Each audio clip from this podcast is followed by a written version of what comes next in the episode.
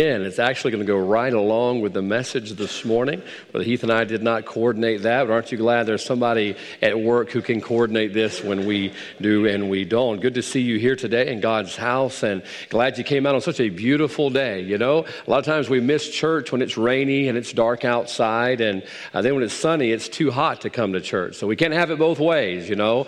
If we're going to miss when it rains, we have to be here when the sun shines, and boy, it's a beautiful day outside. And thank the Lord for life. Thank the Lord for opportunity that we had to come to church this morning. Some folks went to bed last night and didn't wake up, but God saw fit to put a beat in our heart and to put breath in our lungs this morning and allow us to be at His house. Just what a beautiful day. It's always a beautiful day to go to church, but it's just a beautiful day outside. And had a great week here at the church. Kicked off soccer yesterday, no pun intended, but kicked it off yesterday and had a great time out there. And I think we've come up with a new fundraiser for the seniors. You know, uh, the seniors always trying to raise raise money for something. And uh, I told him yesterday, I says, we need to start renting out umbrellas around the soccer field. I think it'd be a great idea, five or 10 bucks, because the sun was out in full force yesterday. And uh, one good thing that came out of it, the spot up here that has less hair than the other spots is getting a little bit more tan. So when I when I lean over to read the Bible, I won't blind as many of you that I usually blind. I noticed that on the live stream the other day that uh, just got that little juice spot on the top of my head there when I uh, when I read. But it is good to be in God's house. So glad you came and joined us here today at Central, and I hope you're looking forward to what God has for us in the service. Let's take our Bibles, turn to the Old Testament this morning, to the book of Joshua. The book of Joshua this morning, and I think you'll see here in just a minute how uh, the message will go right along with what Brother Heath sang about this morning. The book of Joshua. We're going to pick up in verse number one when you'll get there, chapter one, verse one. When you find it, let's stand. And we're going to skip through into chapter 6. We're not going to read all of it, but Joshua chapter 1, I quote this verse often. And we're going to go all the way to Jericho from Joshua chapter 1. So let's buckle up, hang on, and start reading in chapter 1, verse 1. Now, after the death of Moses, the servant of the Lord, it came to pass that the Lord spake unto Joshua, the son of Nun, Moses' minister, saying, Moses, my servant, is dead. Now therefore arise, go over this Jordan, thou and all this people, unto the land which I do give, give to them, even to the children of Israel. So there's the promise given again, once again, to Joshua. So pick up in chapter 2, verse 1. The Bible says, And Joshua, the son of Nun, sent out of Shittim two men to spy secretly, saying, Go view the land, even Jericho. And they went and came into a harlot's house named Rahab and lodged there. We know the story there as the two men go to spy out the land. They come to Rahab's house in chapter 2, and Rahab gives them safe haven in verse 12. She asks of them in, in return for that. Now, therefore, I pray you swear unto me by the Lord, since I have showed you kindness, that you will show, also show kindness unto my father's house and give me a true token. Now, skip all the way over, if you will, to chapter number six. As the children of Israel has now have now marched their way across Jordan and have reached Jericho. In chapter 1 of verse number 6, the Bible says this Now Jericho was straightly shut up because the children of Israel. None went out and none came in. The Lord said unto Joshua, See, I have given, uh, given into thine hand Jericho and the king thereof and the mighty men of valor. Let's pray together. Lord, I thank you for your word this morning and thank you for the message that you've sent. And Lord, I believe this is what you'd have us to preach today. I pray, Father, you'd give us liberty, you'd give us boldness, give us power and discernment as we seek to preach your word the way you'd have it preached today. We pray most of all for the Holy Spirit's leadership and, Lord, the stirring of your Spirit this morning in the hearts of those that are saved and the hearts of those that aren't, that they would be saved. Pray your will be done in the service today, for it's in Jesus' name. Amen. You may be seated. Many years ago, we were at our camp there in Jeff Davis County that mom and dad still run, and uh, we, we play a game every year. We usually do around Thursday night, and we call it Manhunt. And manhunt is just a glorified version of hide and go seek. But it's not very cool for 15 and 16 year old guys to play hide and go seek. And so we rebranded it and we call it Manhunt. And we break up, and some of the guys bring camouflage, some of the guys face paint, and all of these things. We'll go out there and we'll just play and have a good old time for several hours on Thursday night, the last night together, and just playing hide and go seek out there in the woods. And I remember one time we finished the service, I was not able to go out with the first group that was hiding, so I says, I'll be on the finding group, and uh, I've got some things to do in the dining hall. I don't know if it was counseling or, or speaking with someone. You guys go ahead and hide with the, the other counselors, and I'll, I'll be on the seeking team. And so they came in, knocked on the door, and says, "Hey, they're hidden. Time's up. Let's go get them." And so I grab my flashlight and we take off out there in the woods. And I usually like to just kind of do a spot and stalk technique. It's one of the best techniques in hide and go seek, okay? You can adopt that, it'll work really well for you. Just go find a good spot and sit still. And sooner or later, they're going to chicken out and start walking back toward base. Or sooner or later, they're going to start talking and you just walk over and you catch them. So I went over and got me a good spot where I could see the entire wooded area that I could kind of, kind of uh, ambush the guys. And I saw something something that literally took my breath away. As I'm standing out there in the woods looking through the pine thicket there that we were playing in, I noticed a set of sneakers moving through the woods with light up heels on them. At first, I was a little bit creeped out. You know, you hear about those ghost lights and stuff like that, and I didn't know quite what it was, but I realized it was a pair of those sneakers that light up when you walk. And evidently, one of the young people did not have the discernment to think that you do not go play hide and go seek with light up sneakers on.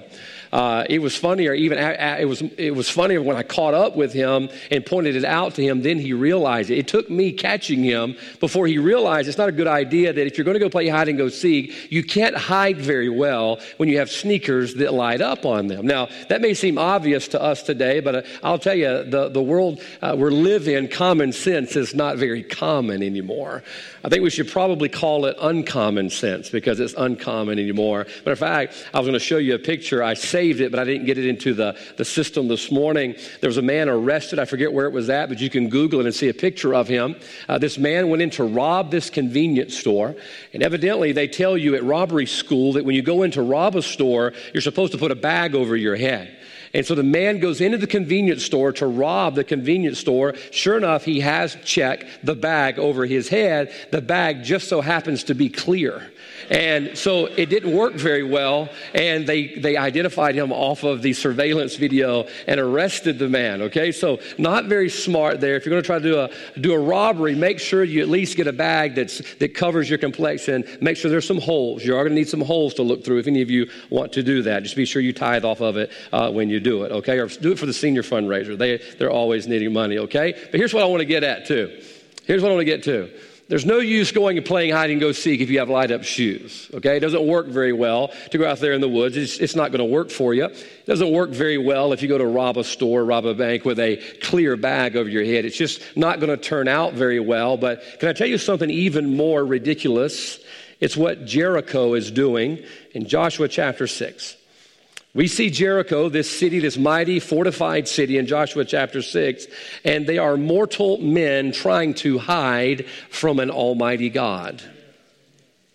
Now, as goofy as we think it is for a young person to go play hide and go seek with light up sneakers, or for someone to go try to rob a convenience store with a clear bag over their head, as much as we know that's not going to turn out very well, I'll tell you, it's much worse for mortal man to try to hide out from an almighty God. We know the story of Jericho. We've heard it since we were children. Been in Sunday school and talked about how Joshua fought the battle of Jericho and the walls came tumbling down. You could have sang along. It would have been all right. You've been all right to sing along. Relax a little bit. It's okay to enjoy yourself in church.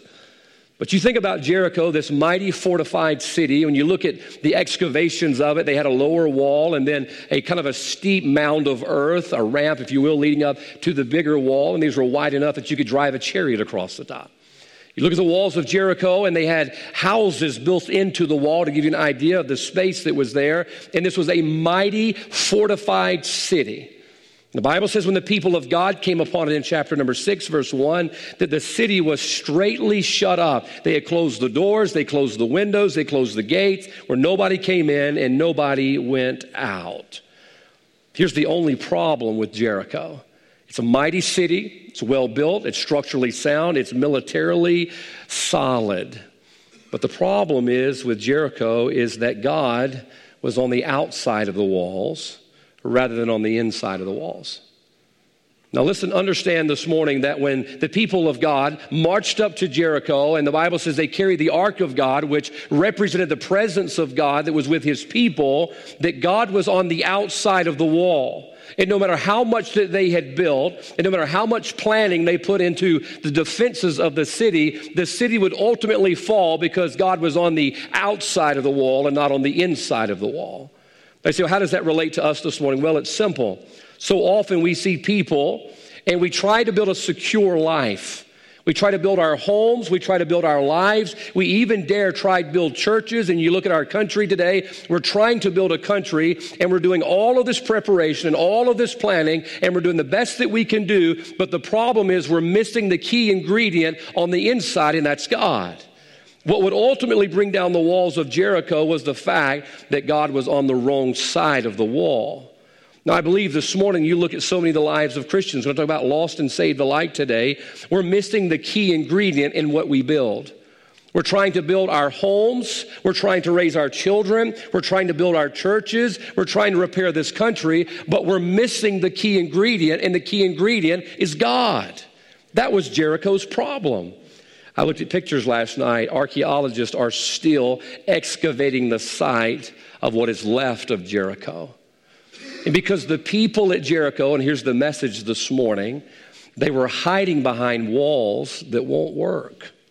They were hiding behind walls that won't work. And I believe this morning in the church, we have a bad habit of this.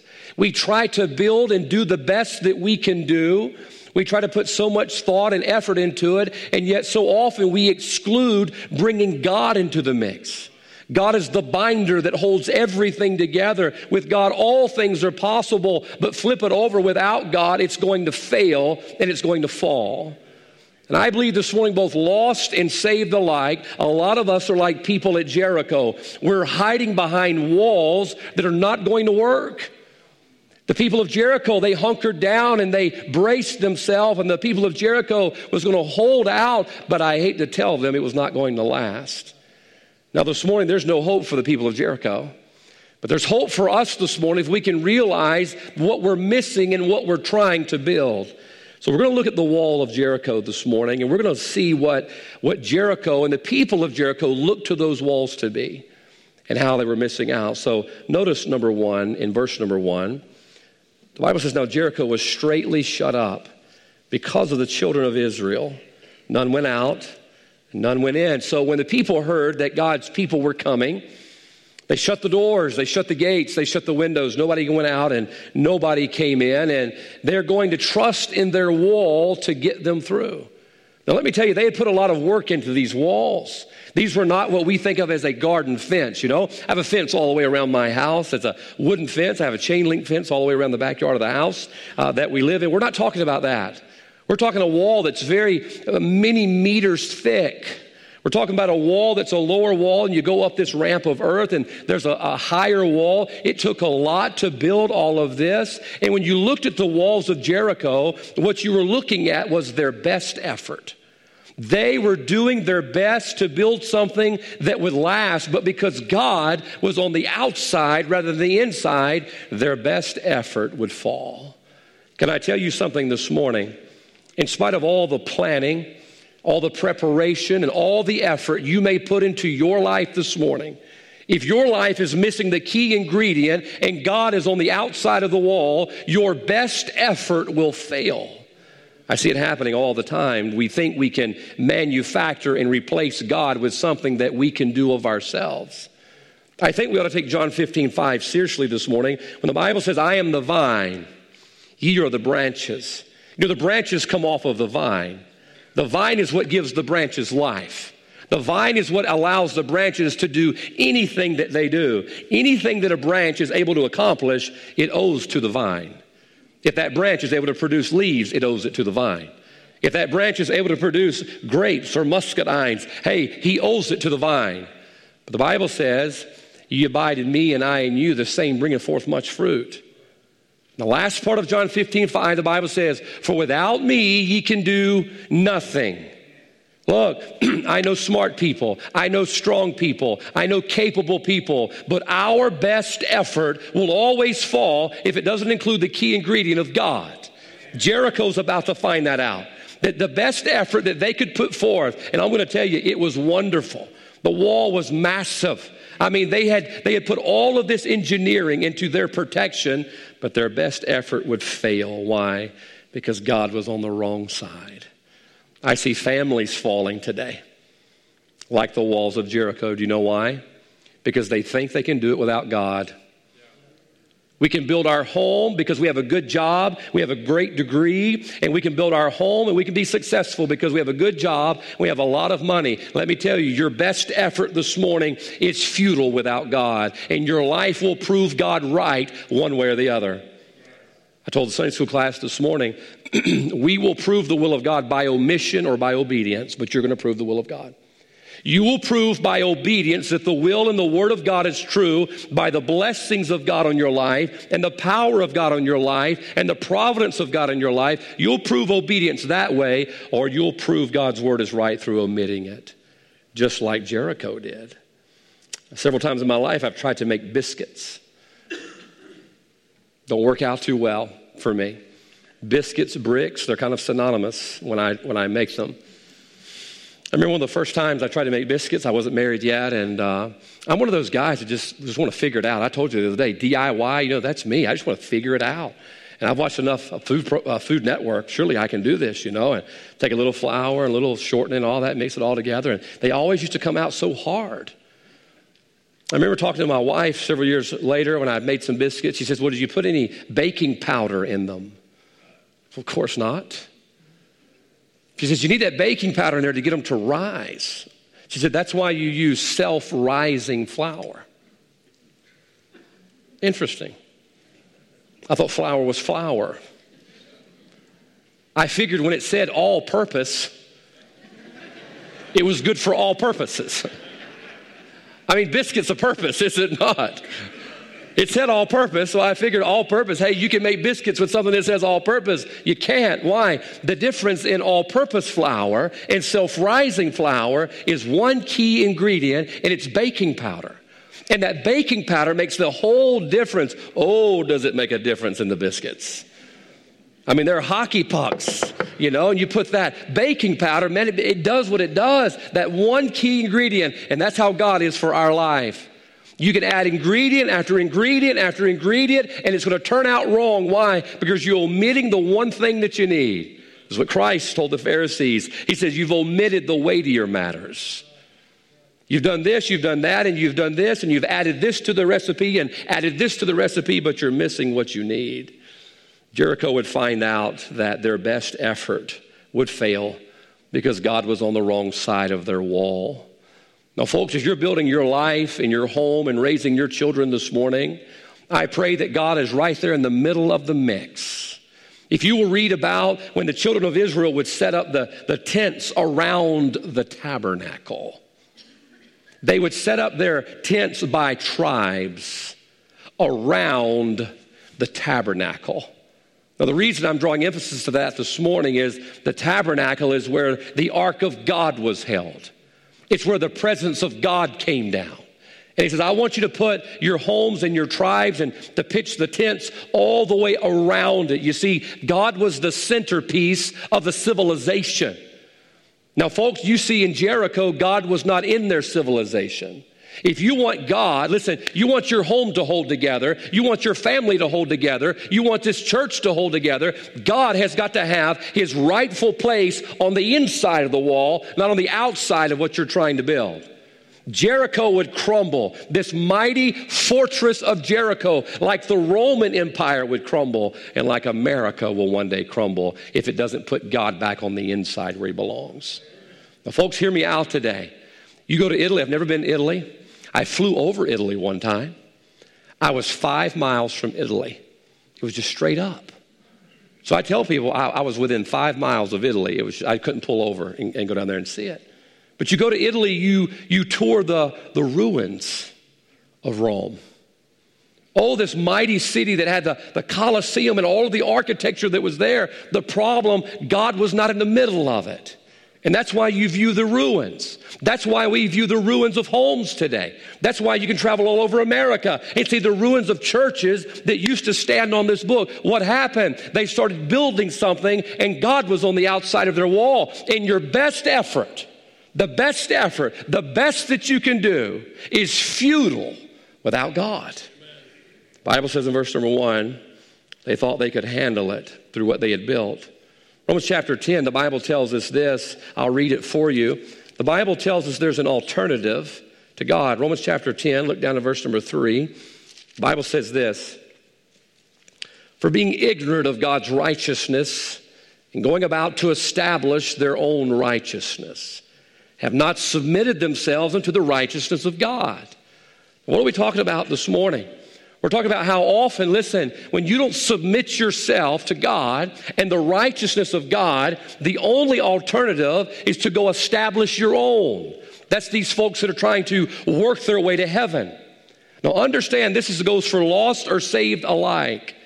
I, I, we go soul winning and knock on somebody's door, and inevitably, every time we go out soul winning, knock on somebody's door. I, I try to ease into it. You know, I don't just square up on it if you died right now. That's a good way to get arrested, okay? So try to ease into it a little bit with people. Hey, how you doing? Good to see you here today. And talk to them for a minute and just say, hey, we're out. Knocking doors, we'll invite you to church. Hey, before I go, can I ask you one more question? If you died right now, are you sure you go to heaven? I say, look, you know, look, the Lord saved me, and boy, how wonderful it is. I have a home in heaven. I want everybody to have that. Are you sure if you died right now, you're going to heaven? Inevitably, someone will tell me, I'm doing the best I can doing the best I can. I say, Well, look, can I tell you, look, I'm sure you're doing good, and I don't try to beat folks down, and I don't try to make folks feel bad. I try to tell them the Bible says there's none righteous, no, not one. I try to tell them, for all have sinned. We're all going to come short of the glory of God. That means on our best day, doing the best that we can. Listen, if you're lost here this morning, your best is not going to be good enough. Why? Because you got to have God in the mix. The Pharisees thought that if they could just do religion real well, that it would be enough, but he says, You're as whited sepulchres.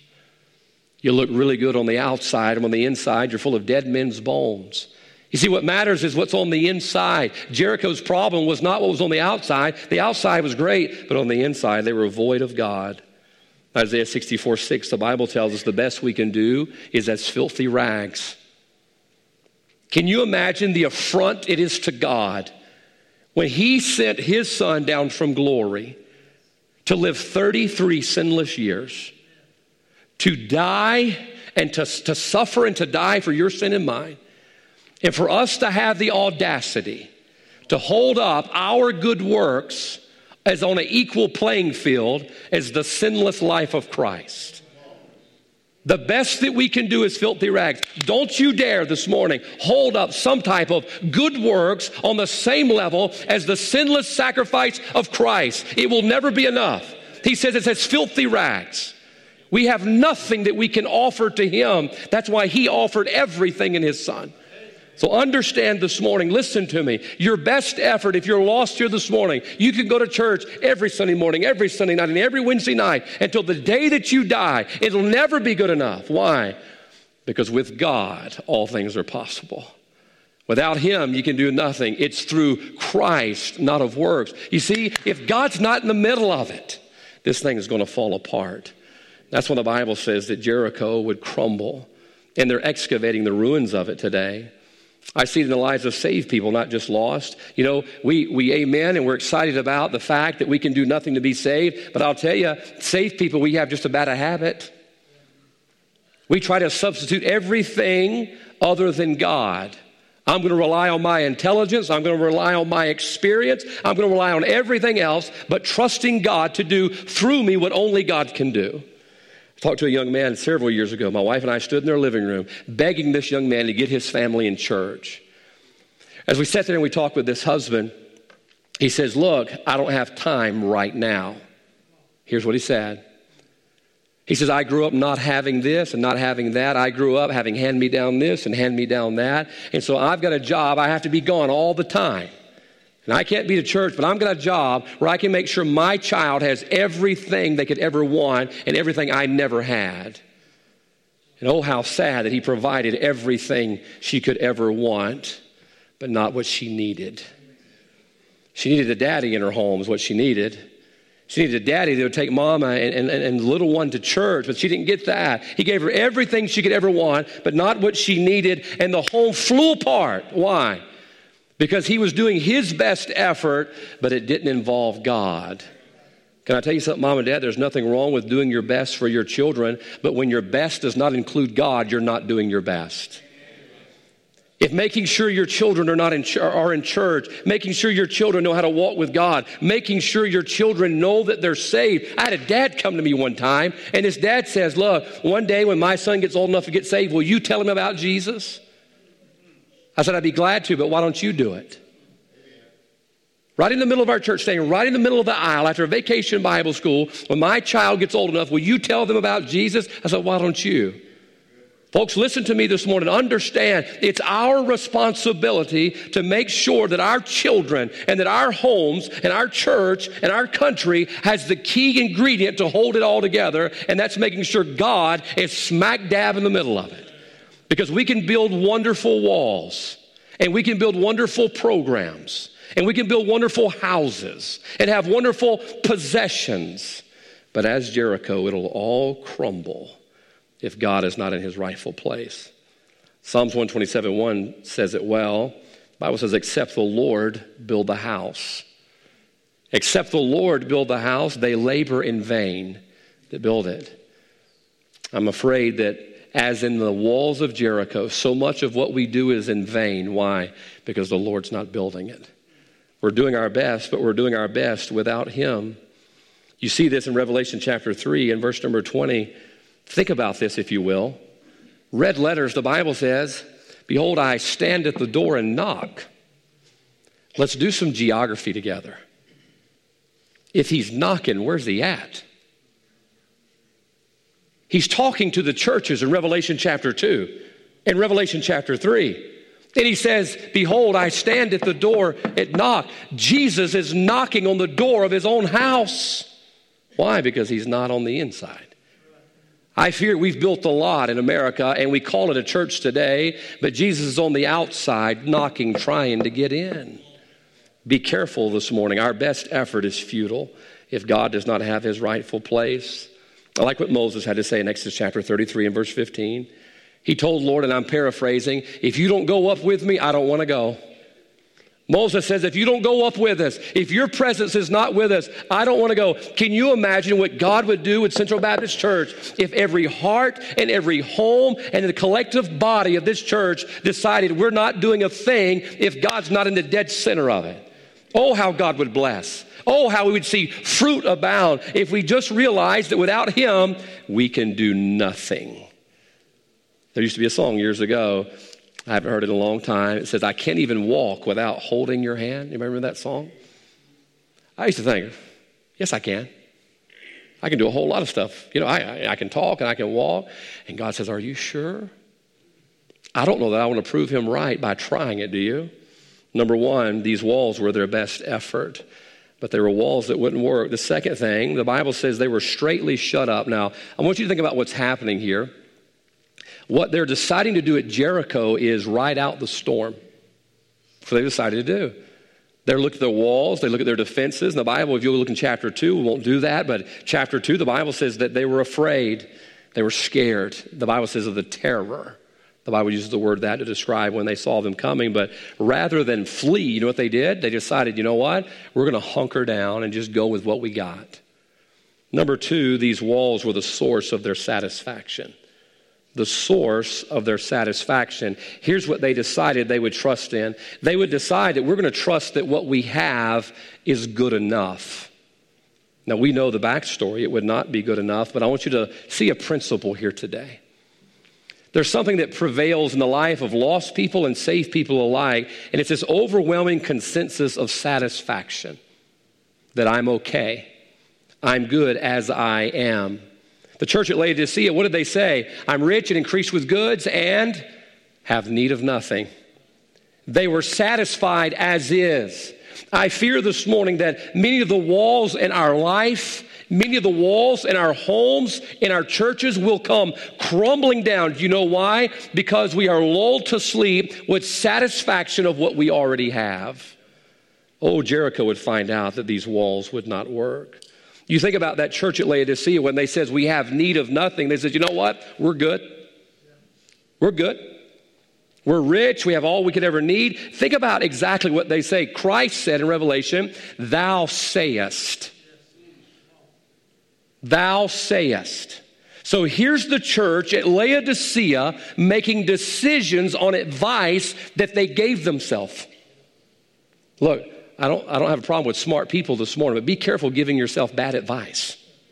Okay? Be careful. That's why the Bible says in the multitude of counsel there's safety. Be careful giving yourself advice that is contrary to what thus saith the Lord, because he would come back and say, You're wretched, miserable, blind, naked. That's who you really are.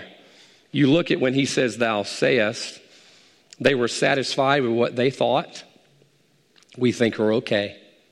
I think I'm okay. It says, Thou sayest, I am rich. They were satisfied with what they say, they were satisfied with what they had increased with goods and have need of nothing. They were satisfied with who they were. Be careful this morning hiding behind walls of satisfaction. Be careful. The Holy Spirit of God stirs our hearts. You know why God sends messages? God sends messages to his people because he wants to change his people and grow his people because he loves his people. But so often it appears that God sent the message to nobody because the Holy Spirit evidently didn't stir anybody's heart at times. Folks, can I tell you, that's satisfaction. We've gotten to a place where we're content with what we have. I want you to know contentment is a wall that will not work. Satisfaction is a wall that will not work. Jericho thought, you know what, we're going to shut the doors, we're going to close the gates, and we're going to just ride this thing out. You'll not ride out God. Can you understand that this morning? We see that over in the Bahamas right now. Look at the devastation. They said over 2,500 people are still missing. Bodies intermingled with all of the debris and the trees that have been blown up that are there. And I know some people could not get off the island. And oh, how our prayers were with those people. But they said, we're going to ride it out. We're going to try to ride it out. Look, as bad as it is trying to ride out a category five hurricane, it's worse than that, thinking that you can stand on the inside of your wall when God's on the outside. You'll not make it. Let, listen, let's not be satisfied with God being on the other side of the wall. Why don't, we, uh, why don't we be unsatisfied until we've got God in the dead center of our lives, the dead center of our homes and our churches? Oh, how we would see God bless. I love the song. I haven't sang it in years. Uh, matter of fact, this is my dad's church, the last place I can remember singing it. The song, Little is Much When God is in It. Think about those words. Little is much when God is in it. We look at Jericho, they were not little. Jericho was great, Jericho was mighty, Jericho was strong, but their problem was God was not in it. And that's why the walls came crumbling down. Folks, listen, Jericho's in this book for a reason to show us that when God is on the outside of your wall, your best effort and what you're satisfied with will come eventually crumbling down. That's why David says in Psalm 71 In thee, O Lord, do I put my trust. In thee, O Lord, do I put my trust. He says, You know what? I'm sticking with you. I'm making sure that you're the center of my life. Psalms 20, verse 7, it says, Some trust in horses, some in chariots, but we will remember the name of the Lord our God. Can I ask you today, are you trusting in your horses? Are you trusting in your chariots? Are you trusting in something that has brought you satisfaction other than God this morning? Understand this satisfaction and contentment are walls that are not going to work. It may be good enough for you now. I don't know about you, but I am easily pacified. I am easily pacified. If I can find an excuse, I will put something off until tomorrow, just like that. I hate to tell you, but that's just the truth. It's easy for me to say, you know what, uh, I'll do that later and be pacified with that. But putting off making sure God is part of your construction is not something you can afford to wait to do. I read a story just the other day. I believe it was the anniversary of Camille, 1969. I was not there uh, for that. But I uh, read an interesting story that was in Pass Christian, Mississippi, and that's what caught my eye. The sheriff, I believe his name was Jerry Peralta, if I pronounced that correctly, was going up and down the highway right there along the edge of the water in Pass Christian. And he was going up warning people to get out of the houses and out of the apartments that were right there along the edge, the water's edge. He pulled up to the Richelieu apartments in Pass Christian just hours before Camille would make landfall. The Richelieu apartments were about 250 feet from the edge of the water. The story goes on to say that when Camille roared on shore, it was clocked at uh, over 200 miles an hour. As that, that sheriff's deputy went up to the door to get people out of the houses for the imminent storm that was coming, they were throwing a hurricane party. And they told the sheriff, they says, look, this is our property. If you want us to leave, you're going to have to arrest us. And they were just living it up. So the sheriff's deputy took his time to write down the name of every person in the house. There were 20 of them. The storm came on shore, 205 miles an hour. Days later, he would go down, and all that was left of the Richelieu apartments in Pass Christian, Mississippi, was a slab. There was one survivor. Was a five year old boy clinging to some debris that was left around the house, a five year old boy. The rest of those people who decided that they could ride it out hey, we're going to be fine, it's going to be okay. What we've got is good enough. There's no need for us to make a move. We're satisfied with where we're at. And I know we probably should move, but hey, we're just going to take it for granted that what we have is good enough. And they found out that they could not ride out a storm of that magnitude. Jericho found out that they could not ride out God Jericho shut the windows and shut the doors, and they said, You know what? What we've built is nice. Let's just put our hope and our trust in what we've got, and let's just see if it'll ride out. And they found out that what their satisfaction was giving them would crumble. Now, I beg you this morning, if the Holy Spirit of God stirs your heart as a lost sinner needing to be saved, or as a Christian this morning, He's stirring your heart to make sure He has His rightful place in your life and in your home and in this church. I encourage you this morning, you better heed the words of the Holy Spirit of God. Let's not be satisfied with where we're at and what we've got. Let's make sure this morning that God is in His rightful place. I used to work construction. And uh, we have a level, you know, a level. Got that long, that long wooden stick with the water and the bubble in it. That's what that is. It's a level. And uh, that level is how we would find out if, if things were straight and things were, were tall, as the way they're supposed to be. And I can remember several times as I was checking uh, a measurement for my dad, I would ask my dad, What does it look like? And he looked at the level and he says, It's a half a bubble off. You know what that means? A half a bubble off. It means it's close, it's just not between the lines. And so we'd bump the wall. We're trying to get the wall straight up. We'd bump the wall, put the level back up. It's a quarter of a bubble off. And we keep bumping that wall, bumping that wall. Finally, the bubble would get right there in the middle We're supposed to be. Now, look, this morning, I'm not saying our lives are, are totally out of whack today. But if the Holy Spirit of God comes and says, Your life is a half a bubble off, you better heed the Holy Spirit of God and make sure God gets in the center and the rightful place and the level of your life. Or if you don't, you'll be like Jericho. You'll find out that your walls are not going to work very long. The last thing I want to see about Jericho, as Jericho hunkered down behind their walls, I want you to think about what they were looking for those walls to do for them.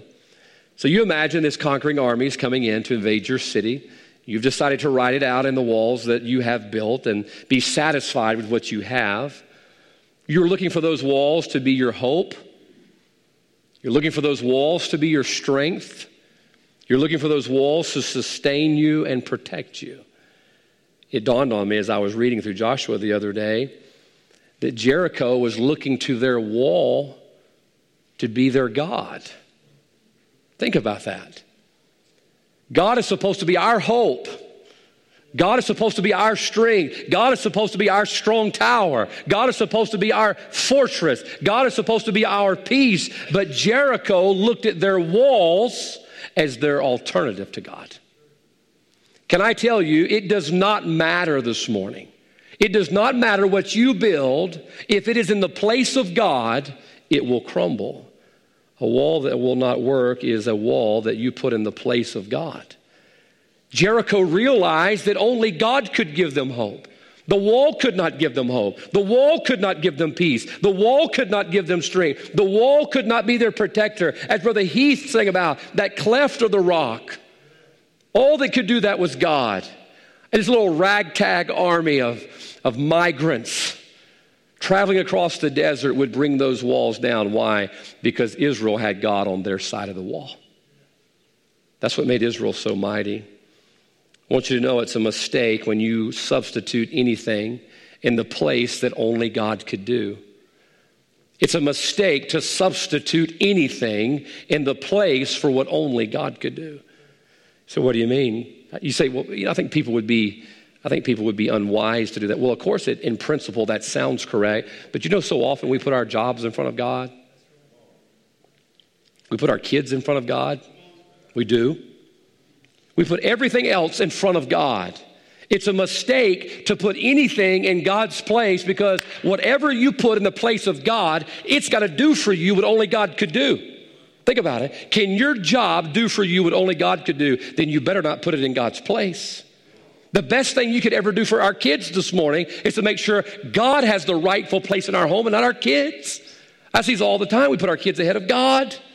I want you to know I love my daughter wherever she's at this morning. Amen. You wait. Good deal. I love my daughter this morning. She can't do for me what God can do for me. My daughter can't do for my home what God can do for my home. So, the best thing that I can do for my daughter is make sure that there's no alternative to God inside the walls of our house. God's got to have that first spot. God's got to have that top spot. God's got to be the one that we seek first. Why? Because I want her to enjoy all the things that'll come after. Amen. Matthew 6 33. The other day, uh, our, our, guys were uh, singing out of town, and so my wife was doing PE for the girls' volleyball. And she says, Will you come over and help me uh, teach volleyball? I hate to tell you this, but I've never taught volleyball before in my life. I know you get the ball over the net, and that's about it. And so I'm over there having a grand old time, Brother Brent. I hate to tell you this. I, I'm over there with these flags. They had red flags. I'm having a good old time. They even have a like a small deer stand. You climb up on these ladders by the net and you're holding up these flags, and I'm just having a blast. But I'll tell you, I was a very poor substitute for a volleyball coach. Amen, girls? Amen. Go ahead. Amen. It's all right. I was not very good at it. Okay? I don't need to be a volleyball coach. I have no idea what I'm doing. I mean, I was like, just break their clavicle, you know? If they get in your way, go up there and spike that ball and come down. You know, I'm, I'm a poor substitute that has a sin nature still. Now, can I tell you this this morning? Be careful what you substitute for God. Whatever you substitute for God's got to be able to do what God can do. And Jericho thought, you know what? The alternative to God, he, we don't have God, but we got nice walls. They would not stand. This is why 1 Samuel 12, listen to this. 1 Samuel chapter 12 and verse 21. Verse 20, the Bible says, And Samuel said unto the people, Fear not, ye have done all this wickedness. Yet turn not aside from following the Lord, but serve the Lord with all, all your heart. Now, verse 21 is key. Underline this in your Bible. And turn ye not aside, for then should ye go after vain things which cannot profit nor deliver, for they are vain. Old Jericho put their trust in their wall. They put their trust in what they built. They put their trust in what they had, but they found out that walls are poor substitutes for an almighty God. Be careful putting something in God's place because verse 21 of 1 Samuel 12, the Bible says, those things cannot profit nor deliver, for they're in vain. I'll tell you this morning a job is a poor excuse for a God. A job is a poor excuse for a God. Your job will never be able to do for you what God can. You better make sure God's in that spot where our job is at. Your hobbies and my hobbies, they're poor excuses for God. Well, I don't have time. Look, deer season's coming up. I know it. Huge drop off in church attendance. deer season. You know, it's the only day that I get off. Be careful putting our hobbies and our habits in a place of God because I want you to know as much as I like deer meat, it can't do for me what God can. There's no alternative to God. And, and Jericho would find out that these walls would not work. So this morning, what are walls that won't work? Well, your best effort. The walls of Jericho is their best effort. still not good enough. Your best effort, listen, is not good enough to take the place of Almighty God.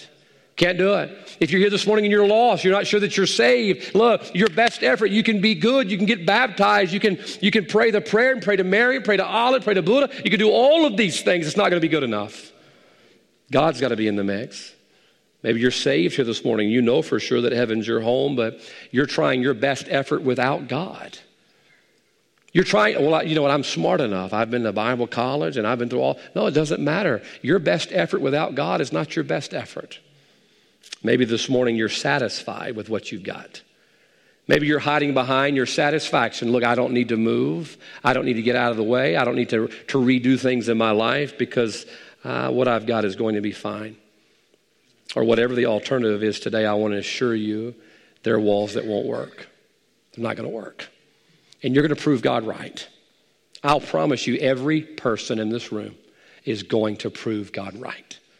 You're going to prove him right by your obedience and saying, you know what? We've got a nice church here, We've got a nice building.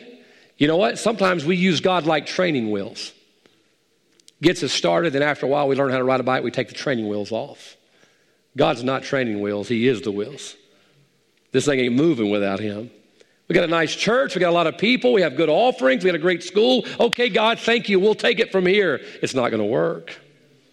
It's not going to work our best effort, whatever the alternative. We can never substitute a program. We can never substitute people or, or prophets for what only God could do.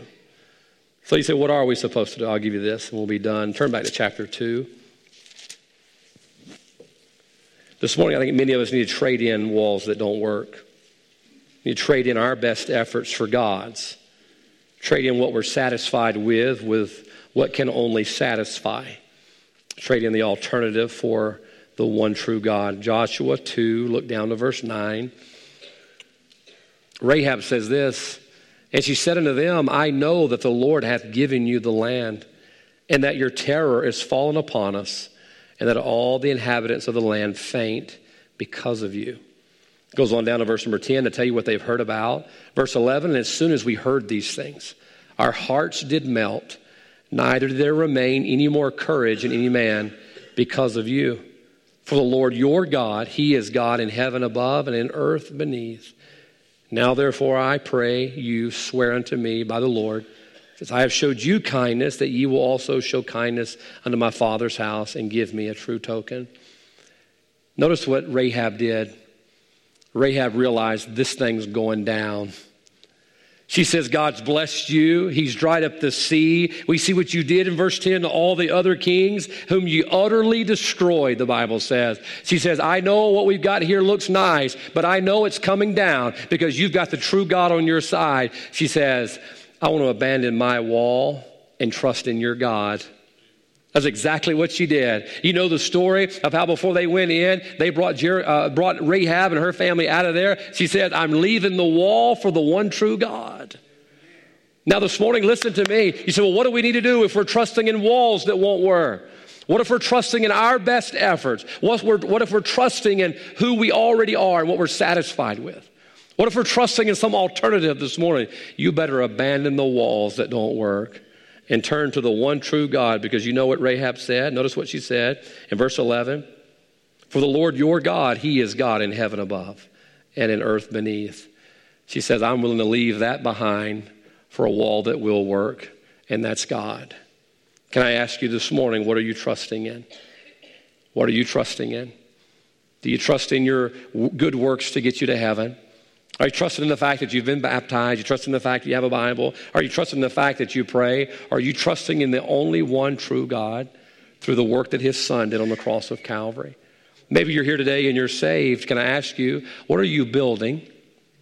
And then more importantly, what are you building it with? Is God in the center of your life? Is God in the center of your wall? Is God in the center of your home, or is God on, listen, God forbid, on the outside of your wall? I pray this morning we'll get God right there in the center of the bubble. We'll get our walls exactly the way He would have them be, that they'll stand. Now, heads are bowed and eyes are closed, and I want you to stand to your feet this morning. Let's stand to our feet. Can I ask you this question?